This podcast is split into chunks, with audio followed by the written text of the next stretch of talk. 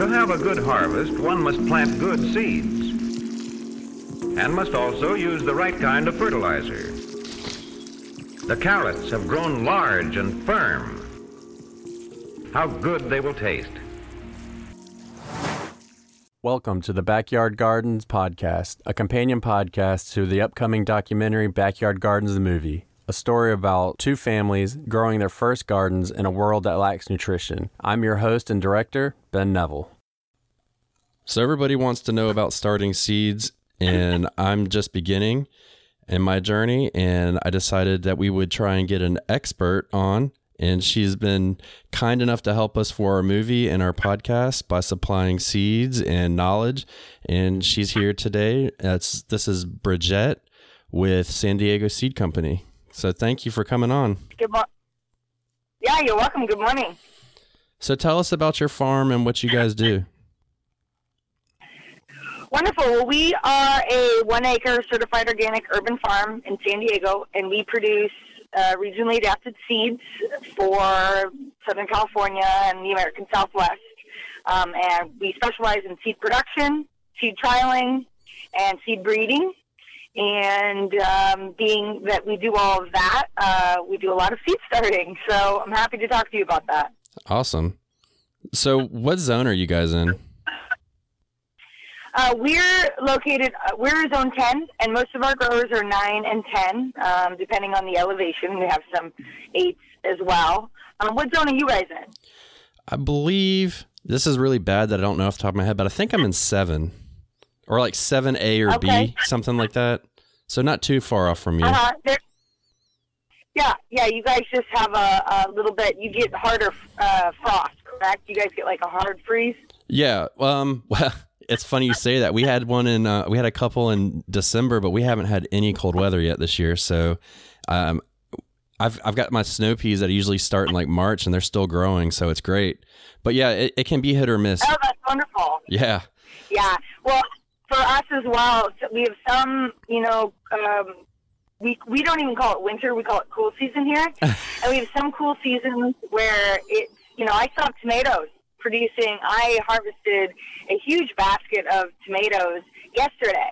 Um, because we haven't really gotten that cold, the tomatoes are ripening a little bit slower because the temperatures are below 53 at night Right. but otherwise the plant's super happy. So um, our winters are, are are actually kind of a hard time to grow in because we get hot spells, and um, you know it's uh, for growers here they get a little confused about what to grow because it can be 85 during the day sometimes. Yeah. You're um. You're not doing very good for yourself right now. You're gonna make a lot of people mad if you're still getting tomatoes in, fe- in January. okay, well, to to make those listeners feel better, I will say that it is so hard to get uh, a good head of broccoli here um, because we have these like hot periods during during our cool season, and uh, we can, we really can't grow Brussels sprouts. So there you go. There's that, and it's very hard to grow things like spinach because it's not cool and wet for a long enough period of time. So. Um, you know, don't be envious. That's true. That's true. You guys have your own issues because I do look forward to Yeah. growing the greens and stuff like that. They're a little bit easier to grow. Yeah, exactly. And here we need um, irrigation um, because we just, you know, we're supposed to get rain during the cool season, but we don't always do. And, and a lot of times it comes all at once and then that's it. Um, so it's, you know, the grass isn't always greener on the other side, although it is pretty green over here. so, a lot of people want to start seeds, and I know when I started, man, it was an uphill battle trying to figure it out. And the internet, I mean, it was good, but you know, YouTube and stuff like that and different resources weren't as available as they are now. But you know, why would somebody want to um why would somebody want to start seeds versus like buying seedlings or something like that?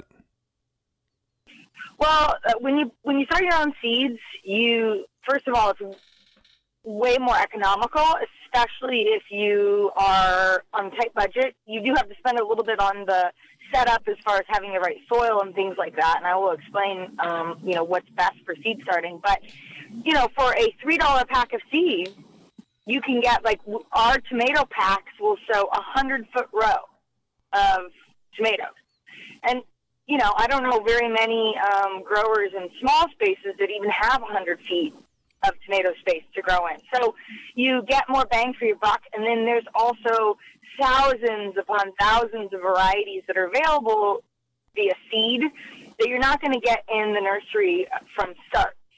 Um, and then additionally, depending on where you are buying your starts, you have to be careful because sometimes they're root bound, which means their roots are, are really tangled up. They've been in the pot too long, and when you plant them, they're not going to do anything. And if you're not buying uh, organic starts, they can have some pretty yucky stuff on it that you may not want as a grower. So there's a lot of things to consider. Yeah, I mean, I do a mixture. So sometimes I'll have like a space in my garden, like, oh, I'm gonna fill it, and I'll get something. But I've really gone to this the seeds, and it's for me, it's worked well. But I always fail at the tail end of it, which we'll get into in a little bit. So, and by the way, your seeds do grow really well in zone seven, A or B, whatever I'm in. So I, I do Oh, appreciate. that's, that's wonderful. Yeah, I mean, we've had some stuff that hasn't done as good, but mo- for the most part, I mean, a tomato is a tomato, you know. So we can do. We've done really well with them, and people in the movie they have a well.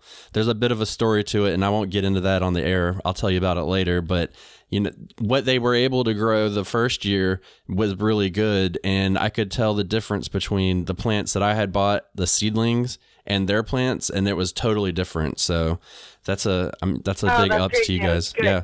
And by the way, they just completed their Indiegogo campaign to get what was it? Instructions on your seeds? New seed packets? Um, so we we uh, we finished our Indiegogo campaign to raise money to get new seed packets, which are um, front and back, full color, and they have all the growing information on the back, um, which you know they should have, but we've just been such a tiny company that we haven't been able to afford to do that. But now with everybody's help, we have the funds, and so our seed packs are getting a facelift, and we're going to be able to set growers up with really good information to make them be successful. yeah, and I mean anybody that's ever done an Indiegogo campaign, it's not as easy as like, hey, give me some money. It's like constant work for the length of your campaign. Like every day it's something do you have to do. It's it's a real uphill battle. So the fact that they went through the the end game is awesome. Yeah, thank you. We we couldn't have done it without everybody's support, and um, you know, we most people took advantage of our seed pack deal. So, you know, um, basically, people bought products before we've even had it made. But that, but them trusting me to buy a product before we have it on our shelves is um, a huge vote of confidence, and it is going to help us make this happen. So. To everybody, thank you so much. Yeah, and it speaks volumes for your company too, because people really believe in you. So Cool, thank you. when you uh when you start seeds, do you recommend people do it inside or outside or you know, I know you're in San Diego so it's a little bit different, but you know, in a colder area, what would you recommend? Well, the first thing to think about when you're doing any seed starting uh, is to think about how are you going to start the seeds that they can be the most successful. And um, you know, I can give seed starting advice that you can apply to anywhere. You could apply it to Southern California or Siberia. So the idea is if you're starting, uh, let's say, broccoli uh, seeds, if the air, if the temperatures outside are too high or too low for those broccoli seedlings to sprout and be happy, then you want to do them in what's called protected culture.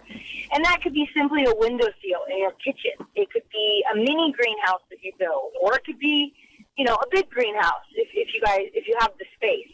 Um, but the idea is, are your seedlings going to be at the correct temperature to sprout quickly and, and, and happily, and then grow uh, quickly and happily? And that's the thing to think about. If you um, look online on our website, and I can also just you know email it over to you. We have a list that, that shows you the ideal temperatures for your seedlings, and really when you're when you're starting your seeds, this should be your reference sheet that you look at all the time because it's going to help guide your decision making process. If it's um, excuse me, if it's 20 degrees outside um, and you really want to start some broccoli seeds, and you know broccoli seeds germinate best at um, you know 55 degrees and up, well then you're going to want to provide them with 55 degrees and up. Does that make sense? Yeah, I mean, it totally makes sense. And I, in the last episode, we talked about um how what to get to start seeds, and one of them I talked about was a uh, a heat mat. If you have like you know you have temperature issues, I don't use one personally. I don't know if it would help me or not, but I know that it. I've heard a lot of good things about them. You know, heat mats are really uh, great tools and super inexpensive. You can get them from um, from uh, nurse. Any well-stocked nursery will have the trays of the heating pads, and you'll notice on things like your solanaceae, so your peppers, your tomatoes, um, eggplants, that they will sprout almost twice as fast if they've got a little bit of heat underneath them. And what happens when they sprout quicker is you end up having healthier plants in the long run. Um, your end product that you're transplanting in your garden is going to be happier. So I highly suggest if you haven't used one, use one, and you'll notice a, a really big difference. The the goal as a seed starter is to get that seed from the seed form to a transplant in your garden as quickly and as you know as best as you can. That's what makes for really good produce in the long run. My wife just got mad at you because now I'm going to buy a uh, seed mat. Especially well, if it makes. luckily, I, I think they're only like fifteen bucks or something, and and they'll last forever. I mean, we've had um, we we've had a couple that we've used on our farm. We actually use them for germinating, doing our germ our germination test for the seed company, and it's nice because that little bit of heat will have them germinate, and I can get a count a lot quicker than than waiting for them to struggle in cold soil. Right, because you're working on a larger scale, correct? I mean, we are one acre certified organic. Right. Um, and so we're not huge by any means. I mean, uh, in fact, when I go back home to Kansas, where I'm from, people giggle that you know my one acre is a farm because when I'm from, you know, people have one acre home garden. Right. Um, but we produce a huge amount of seeds on this um, lot because seeds can be you can get a high yield for a very small area. So. Yeah, and I mean, one acre garden is huge for a family or a group of people. You can grow a lot of food Mm-hmm. in it. So, I mean, I have 32 square feet of raised beds, and I don't know what my new bed is, but it's not very productive yet. But I get a plenty out of it, and I, I always have to. Get, We donate what we have left over to the food um, pantry and stuff like that, and we always bring you know bags full of food. So you don't need a lot of space. Yeah, it, it's pretty incredible. So, It is. Um, and that's why with, with seed starting, you know, if you have a smaller space, you can be, you can have a much more productive area because you can succession plant. So that's where you, you know, do your first round of planting, you wait a few weeks, you do your second round of planting. That allows you to constantly have produce, or I'm sorry, starts that you're putting in the ground and produce that you're harvesting. So it becomes this cycle of seed start, transplant, harvest, and then back around again. And, and that's how, um, like, market growers really can provide a lot of produce to their customers on a constant basis is by al- always seeding. Um, on our farm, we we are constantly in the greenhouse, uh, just seeding, seeding, seeding, transplanting. It's a um, ongoing process. It's not necessarily a season where we do it once and we're done. Right. And do you and so you said something about putting seedlings or seeds in windowsills. Do you recommend that? Because in my experience, they get a little leggy because they're reaching for the light. I feel like it's really important to kind of add some supplemental light to it, but I didn't know what your You take are was. It on. absolutely correct. Um, any whenever you see seedlings that look long and leggy and kind of trans um, translucent or like a light pale green, that means they're not getting enough light. And so um, you want to catch them before that happens and either move them to a, a, a different window that gets more sun or add um, a supplemental grow light. Um, I am not a huge fan of grow lights, partly because um, you know we're lucky enough here that our temperatures don't get that cold, so I can use the natural light outside in the greenhouse. Um, but for you guys, if if you're getting really cold weather, or if any of our listeners get you know snow, the days are really short. You're going to want to get a grow light and make sure that it is the lights are specifically for um, growing plants. Um, just any any light won't necessarily do, um, and they're fairly inexpensive. A lot of hydroponic shops and garden shops have them. I think even Home Depot sells them, but that will drastically improve your success rate because the plants will get um, 12 to 18 hours or more of, of sunlight for them to photosynthesize and grow. Yeah, I've used um I've actually used the, the regular CFL bulbs before in the the curly ones that you, everybody uses and they will make things grow. They're not as strong, but they do if you get enough of them. Cuz I talked about in the last one how you could make um make a grow light out of it, but you have to get multi, like a splitter to put into a reflector and it will work, but it's not as strong as if you had an actual grow light because it's got the right light spectrum and all that in it. But with LED technology, it's getting so cheap now. Yeah, the nice thing about the grow lights too is they're usually long and um, you'll have two hooks so that you can hang them yep. and keep them. You you, you want to have your grow lights just an inch or two off your starts, and then move the grow lights up. You know, as the plants grow. I think that's one of the biggest mistakes I see when I see gardeners doing their their their own um, seed starting operations inside is that they will hang the light like a normal light and not realize that it needs to be very close to the to the plant for it to grow quickly and happily. Yeah, I, that was the mistake I had at first, and I would have broccoli as a matter of fact, and it would be the broccoli would be like six inches long with like new leaves on it. It was ridiculous, and of course yeah. they failed, but that's okay. So in the different zones that people are in, uh, d- do you have like a rule of thumb of when they should start or what they should start first, at least something like that? Because I know it's hard. There's so many different zones.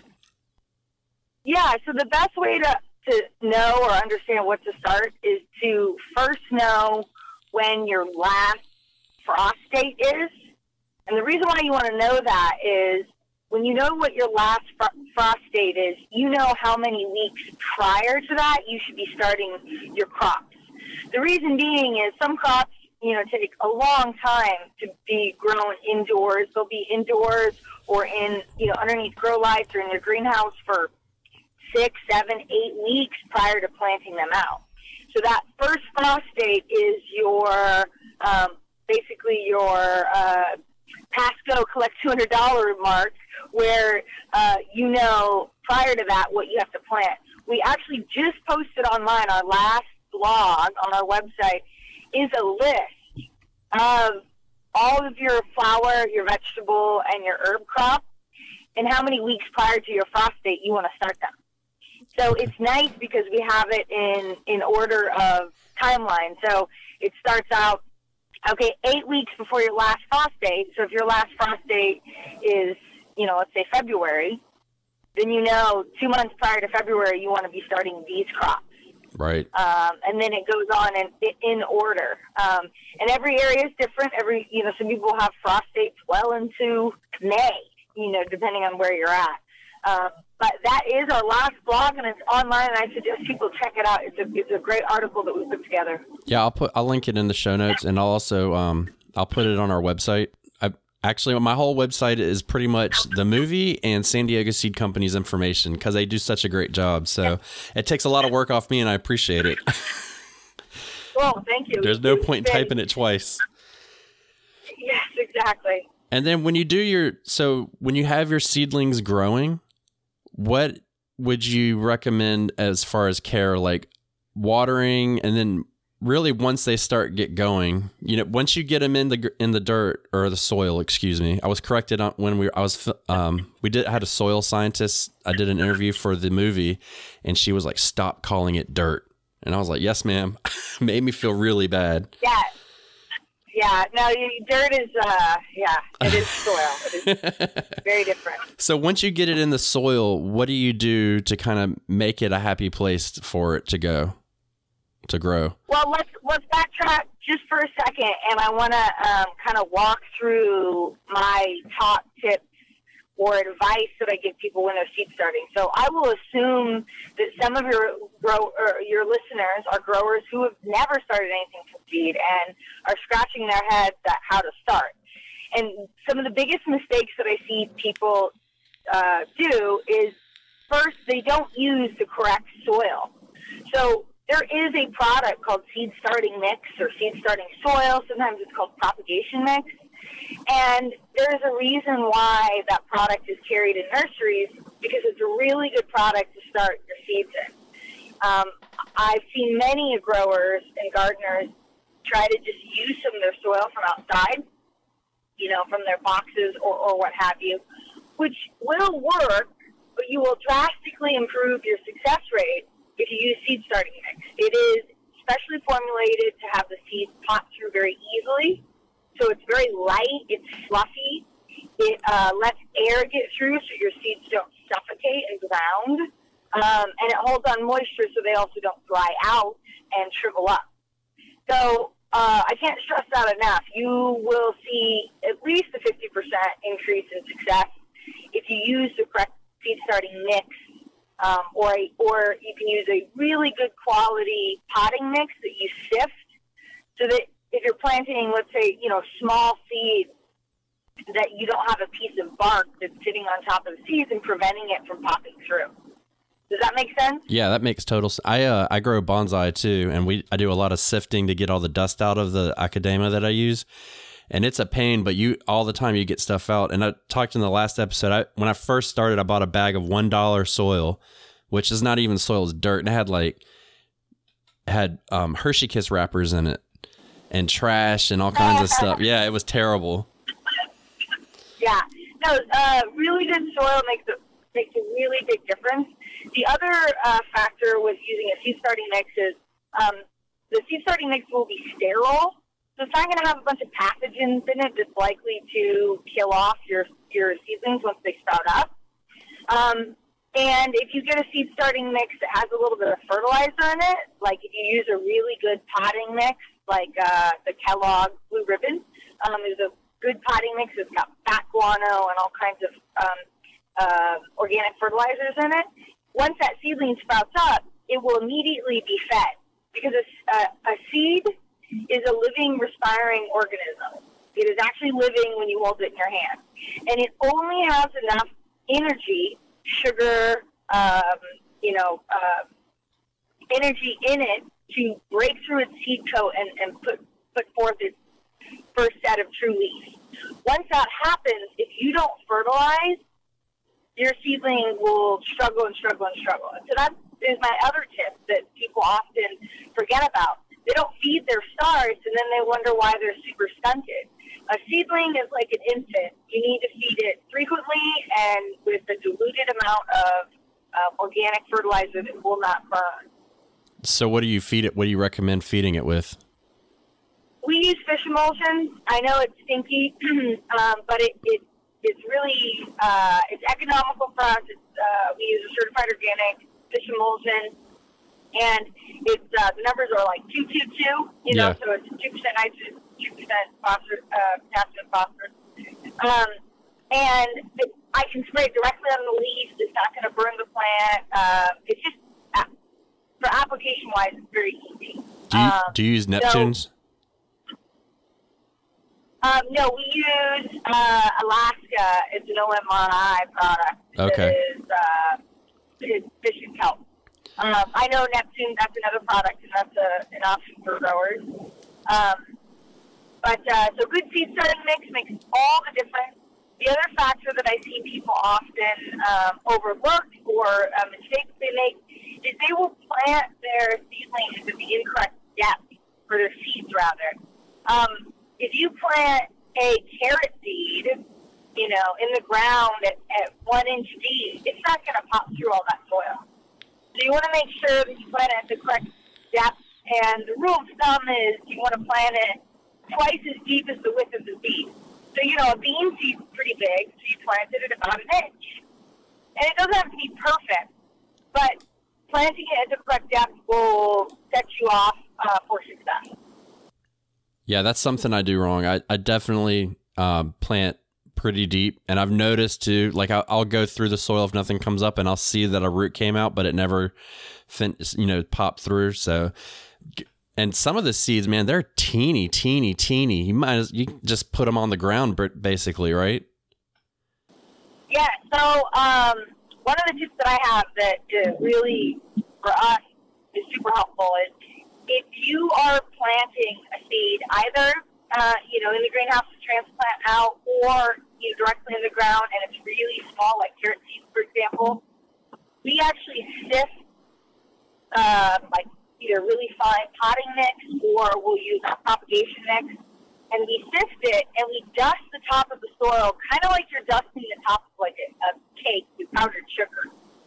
And you just put this fine layer of soil on top and pat it down, Mm-hmm. and you will see your germination rates will increase drastically because the it's a nice thin layer on top, and there's no sticks or you know pieces of mulch that are, that are going to um, keep the seeds from sprouting. So that's a, that's a big tip. And if you're a new grower uh, and you haven't done much seed starting, when you're planting your seeds, and if they're really small, you can plant them directly on top of your your pot and then dust them with that soil finely, and you'll notice uh, it, your germination rates will increase. You'll see much better germination rates. That's a pretty good idea. I never thought about sifting it and, and putting the dust on. And yeah, it- and it, it makes a big difference. And going back to the fertilizer, when you use the fish emulsion, how much do you use? Do you um, dilute it a little bit more, or do you put full strength on? Uh, we dilute it by about 50%. Okay. And every time I'm watering, I am uh, watering and fertilizing. I'm, I'm fertigating, if you will.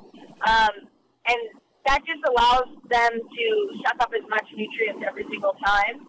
Our goal is to get those seedlings out of the greenhouse as quick as possible, both because we want them to be healthy and we want them to be in the garden. Right. Um, and also because our greenhouse space is, is always crowded. so we want them out.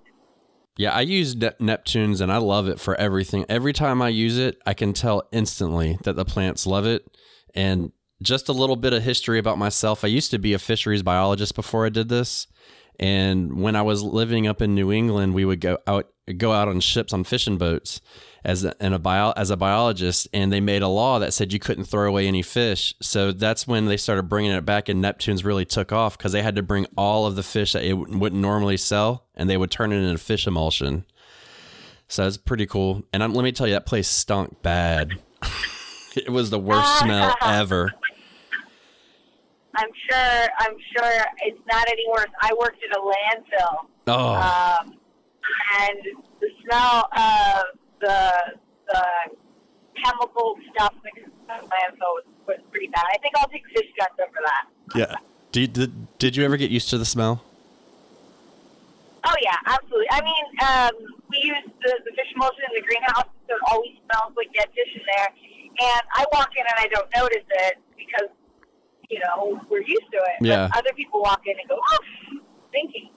My cat just eats my plants afterwards. That's the problem I have. Yeah, that's that's a that's a real issue. So once you, Um, okay, so we, got, oh, sorry, go, go ahead.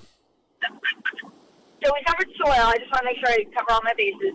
Um, fertilizing, uh, planting depth, and then the other thing I want people to remember that will help them is that seeds have to remain moist to germinate. That is the process which causes the, in, which their um, seed coats burst open and then the seed can sprout. So if you have starts to dry out and then you water them and dry out and then you water them, you're not going to get any. You're not going to have successful germination of those seeds. So, um, you know, in our greenhouse, we do everything. Everything has trays underneath it, and we'll put the water in the trays, and then the, the so the plug is suck up moisture that way. Um, but keeping them moist until they germinate is critical for your success. Yeah, I've let I've let mine dry out before because I've had an issue, and this kind of goes into the next question I have is about with fungus gnats with the soil being too moist. And so I've tried to stay Yeah, on so- top of it, and then I've let things dry out and die off in the process. Yeah, so there is a, a balance that you have to strike, absolutely. Um, once your seeds germinate, once they pop through that soil, you you want to pull back on the watering slightly. And, you know, people ask me all the time, well, how often do you water? How much do you water? It is so hard for me to say because every soil mix is different. In fact, in our greenhouse during the summer, we use a different soil mix that holds on to moisture more than we do in the winter because we've learned that in the wintertime, if we use a soil seed starting mix or propagation mix that's really heavy in moss, our temperatures are cooler and the greenhouse is holding on to moisture and we get a lot of uh, fungus issues. So you have to gauge that as a grower and, and let things um, uh, you know dry out to, to a point where your fungus is not an issue.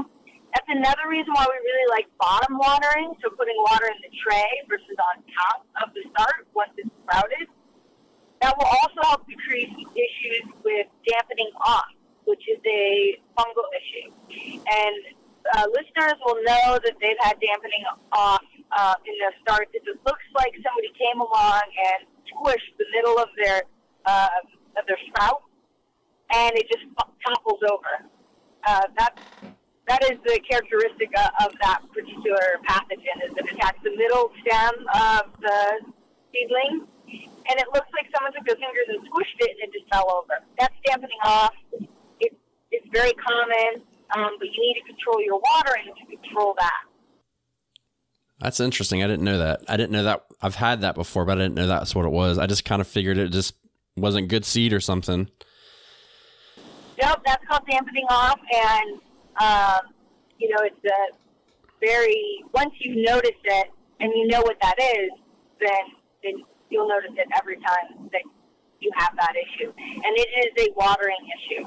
You also want to make sure that you water with, um, you know, you don't want to have stinky old water that's been sitting in your um, watering can for weeks on end and use that to water.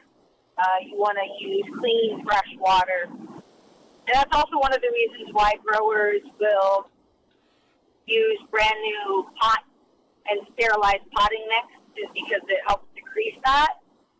In our greenhouse, we don't. I don't buy plug trays every single year because that's uh, ridiculous. But we do try to keep our greenhouse very clean, uh, not introduce any new pathogens. We use uh, new potting mix for brand new planting um, because you know a little baby seedling doesn't have a lot of defense mechanisms. But you know, a four-inch transplant, it can stand a little bit of you know, it, it, it's just like as babies grow, they become a little more resilient. Right. I guess it, like you said earlier, it's like an infant. You just really got to take care of it at first. I mean, you wouldn't like go oh with an infant with the flu and like hold them. You know what I mean?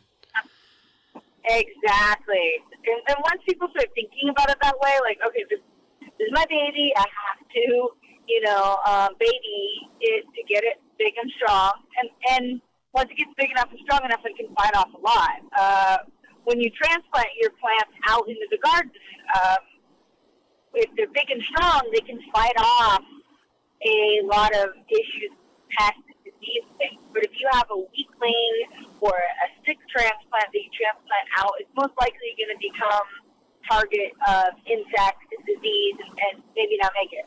Right. Yeah. Uh, one thing, the actually the soil scientist lady told me when we were filming her and this was something that's hard for me to wrap my head around though is when you have a plant growing in your garden and it's weak and it's hurting, she was like, just go ahead and tear it up. It's never going to come back and just replace it with something else. And I guess it's the same with yep. a seedling. Like if it's struggling, just go ahead and get rid of it, you know?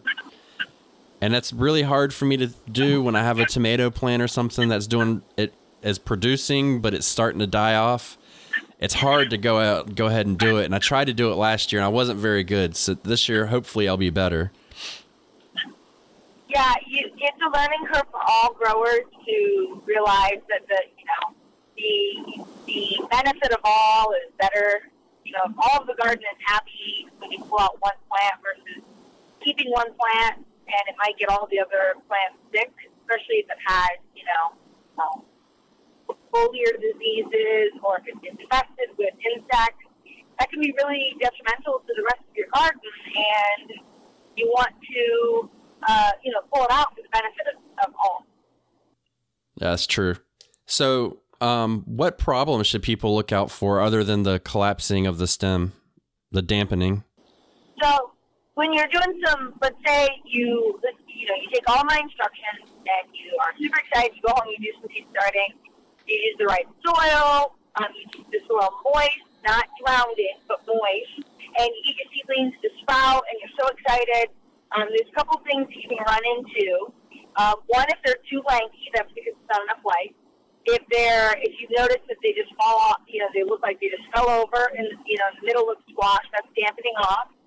Um, uh, if they don't sprout at all, you have to ask yourself, did I keep the moist? Did I keep the soil moist, and or did I plant them to the correct depth? Those are all things to think about.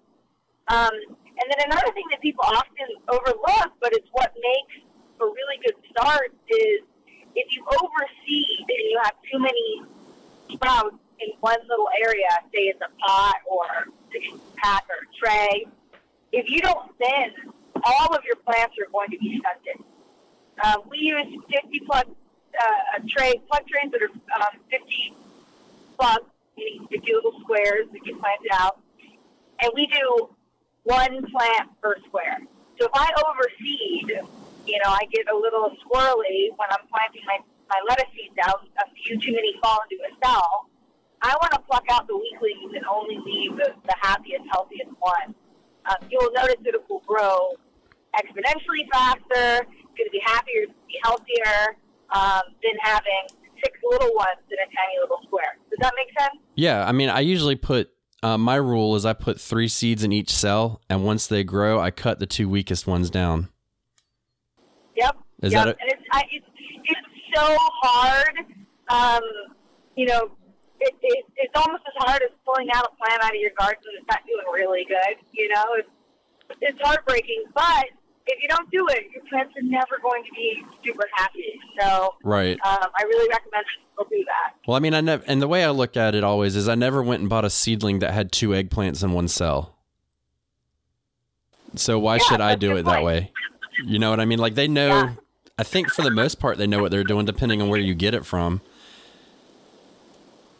And it, Yeah, if they have a big enough operation, um, you know, they're probably very well versed in what they're doing. yeah.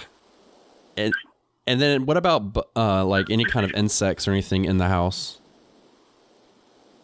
Well, you were mentioning the soil gnats. So the soil gnats is keeping the top of the soil too moist, so water from the bottom. Um, really, in the house setting, you should be pretty good unless you have mice or anything. Um, they can come and you know chew up your seedlings if you're doing it like on a uh, you know porch or, garage or something. You know, keep a lookout that. Otherwise, really, in a protected setting, you shouldn't have a whole lot of insects. Um, I do want to talk about transplanting out, though. Uh, a lot of times, you know, growers will go through all the work of getting their seedlings up and happy. They spend the money on the soil and the fertilizer, and all is going well. And then they plant it out in the garden, and their seedlings die. And it, it can be extremely frustrating. You spent, you know, six weeks prior prepping this plant to transplant and then you kill it when you transplant it out. So there's a couple of things to, to remember. Um, when you transplant your your your start out into the ground, you want to make sure that the soil is moist. It is so important because you're going to take this plant out of its ideal condition, ideal temperature, um, moisture, and you're going to put it in the ground. And it's likely when you pull that start out of the, the pot, you're going to break up some of the roots, which means it's going to uh, wilt quicker. So you want to pre-water any area that you're planting into. And for us in the uh, American Southwest and Southern California, I recommend that people plant, if it's going to be a warm day, that they plant in the evening because the plant has all evening to acclimate um, instead of planting it first thing in the morning and then you the hot noonday sun is just beating on it. It could wilt past the point of return, and, and that's how you kill your transplant. Yeah, I actually I do good transplanting, but it's the hardening off is where I fail. Yes. Um, that is a really good point. It's important to acclimate your plants. Again, think of them as babies. You know, you wouldn't take a newborn to the beach, right? Not right away, at least. You take your time, you're protecting them.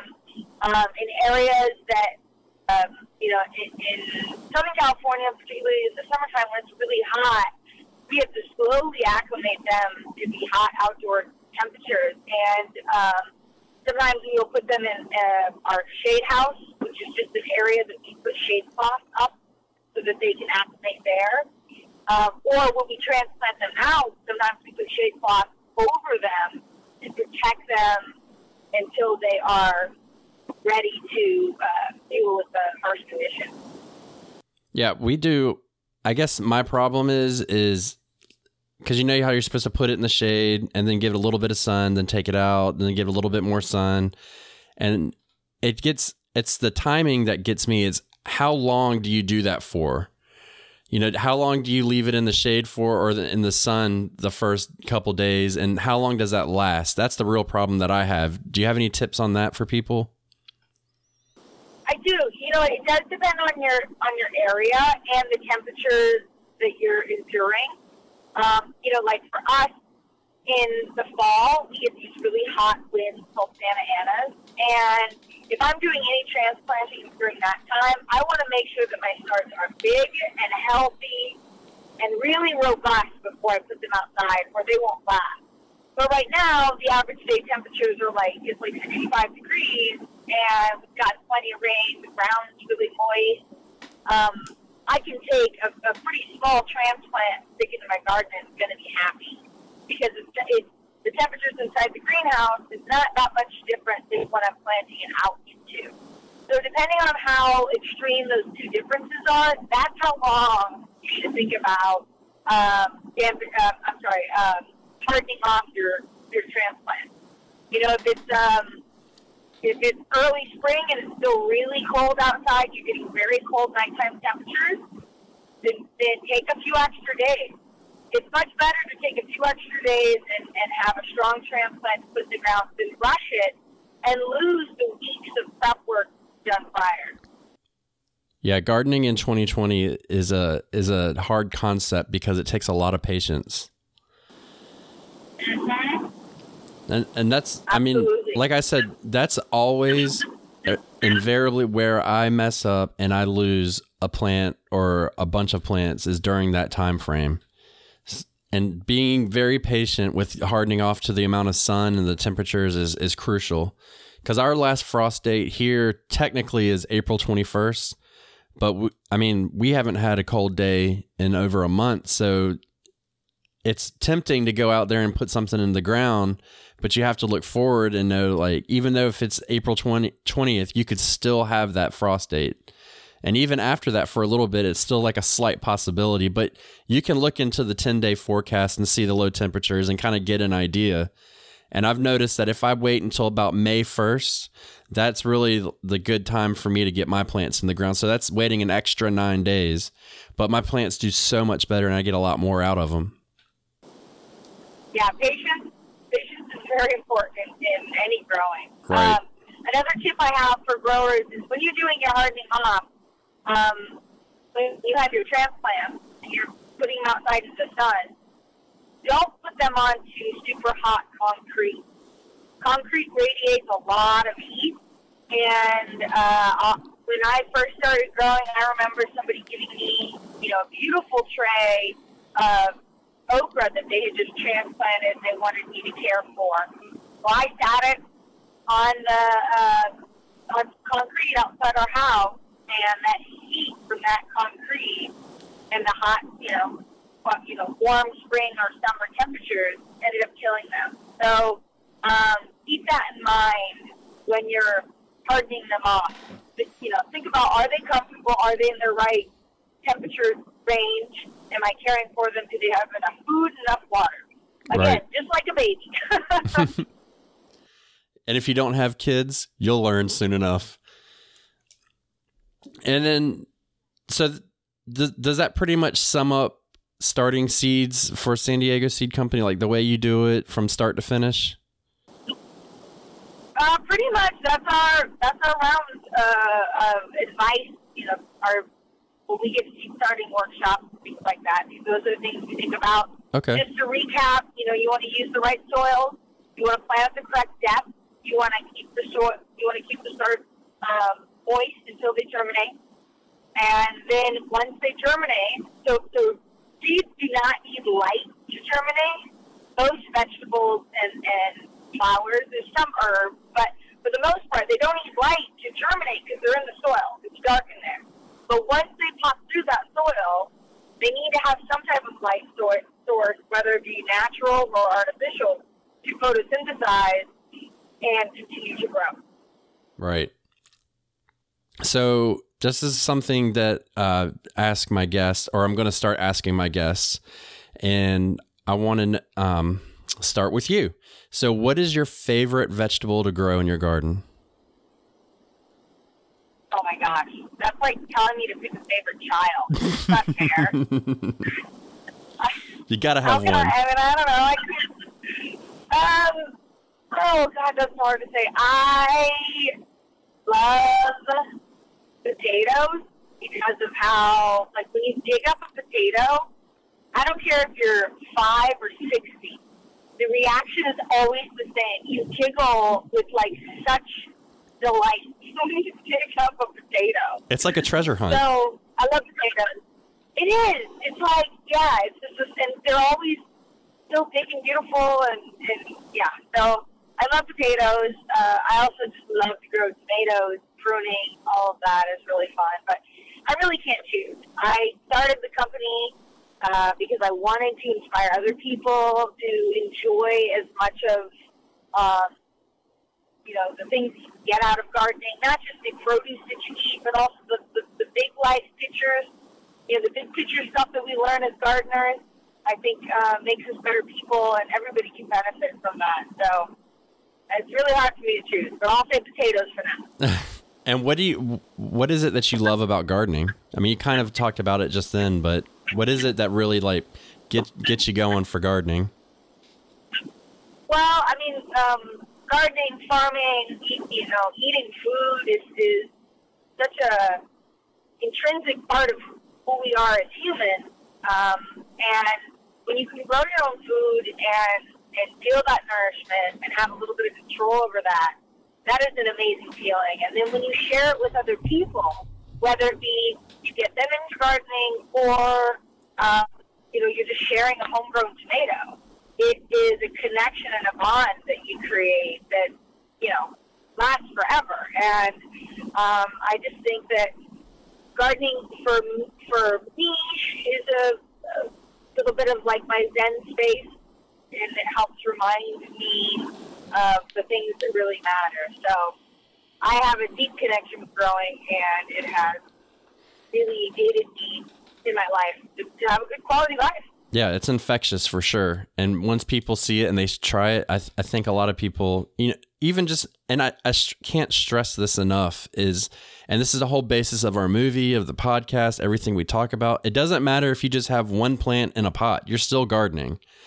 and just to have that feeling. And and by the way the smell of a tomato plant itself is amazing. It's the best smell. I know.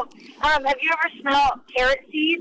Oh my god carrot seed is has this sweet just uh, delicious smell that is incredible.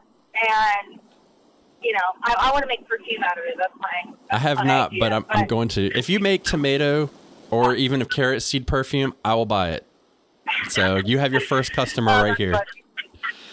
And then, wonderful. I, I do want to mention too, real quick, is you know you you said uh, you know you're a gardener even if you grow one thing in a pot. Well, we we follow the same sentiment. Uh, we have a program called A Million Urban Farmers, and the idea is that we want people to realize that if you're growing, you know, if you're serious about growing, whether you're growing in an urban space or a rural space, you could still be a farmer. It doesn't. You don't have to own a hundred acres of corn or soy to be a farmer anymore. Uh, we want to revolutionize the way people look at farmers. So if you look at our Facebook and our Instagram and online, uh, we have our urban farming uh, campaign, and we have people who have taken photos of the sign that says "I am an urban farmer." And so I want to let your listeners know about that. And if you believe in that, then shoot us a photo of you holding a sign that says, I am an urban farmer, and encourage other people to do the same. Because, um, you know, what farmers look like now, a photo of a farmer now is very different than, you know, when my grandfather was a farmer. Yeah. Um, who we are and our characteristics are very different, but I'm happy to see that so many people are taking an interest in where their food comes from. Yeah, and I think that's what drives it is the big resurgence in gardening is where does my food come from and what am I eating? Because there's a lot of you know, the internet's a great thing, but it's brought on a lot of questions about where our foods come from and what's in it. And when you grow it and you know exactly what's in your food all the time. Yeah, exactly. And then um I totally lost my train of thought right there. Oh, the first, it's funny you said it's a revolution because the first podcast of 2020, we named it 2020 is a year of uh, gardening revolution because we just want people to, you know, and I designed this whole thing that we're doing. I mean, obviously, experience, I don't believe there's a, such thing as an expert gardener, but we designed this for the person who doesn't know or is having a really hard time, the beginners, and try and get people into it so they understand. So that's kind of the whole basis well, of this. Great. And the well, la- you're doing a very good job. You're you're doing it. Uh, you know, on your side of the country, we're doing on a, on ours. We have a we launched an online program that's on Teachable that is for beginning gardeners. If anybody's interested, that's also on our website, on Facebook, and all of that. Um, because we want to do the same thing. We want to inspire, educate, and support as many growers as we can. Yeah. Because that's that's the future. And I, I promise I'm going to come out to San Diego soon. All right. Well, it's a beautiful place. We can't wait to have you. And the last question, and this is going to be a difficult one, is because you're in your car. Do you have a recipe, an easy recipe that you want to share with everybody? We give a recipe every episode that is based off of what people can grow in their garden, and it's usually plant based, just because most people don't have chickens or pigs that they slaughter, or however you want to phrase it. But anything that you want to give, any kind of recipe for a vegetable or anything like that. Yeah. So um, one thing that I've been obsessed with is uh, we grow fava beans every year to um, improve our soil structure. And for a while, I was having a hard time really like um, enjoying them. I wasn't cooking them right. I couldn't quite figure it out. Then I was in Peru, and they make favas so uh, they made like a fava hummus. So you just take the fava beans. Um, you know, it, if you harvest them when they're young and tender, you take the beans out of the main pod. If you let them get kind of too big, they'll get a little tough. You take them out of their main pod, you flash boil them, and then the green part actually um, pops off, and you get the inner part of the fava. You food process that up with a little bit of olive oil, garlic, uh, lemon juice, you know, whatever your flavor palette likes. I usually like to put some type of chili in there because, oh, you know, whatever you enjoy, um, chili, you can put cilantro, but I can eat a whole bowl of the fava hummus. It's delicious. So, highly recommend it. Um, it's a great way to use the favas, and they're really good for your garden as well. So it's win-win. Yeah, we'll link to everything, and I appreciate you coming on. And we're gonna do a, a, uh, seed giveaway because San Diego Seed came on. So check out our Instagram, and we'll post all the rules and everything like that. And everybody have a good day, and we will talk to you soon. All right, happy growing. Bye bye. All right, bye.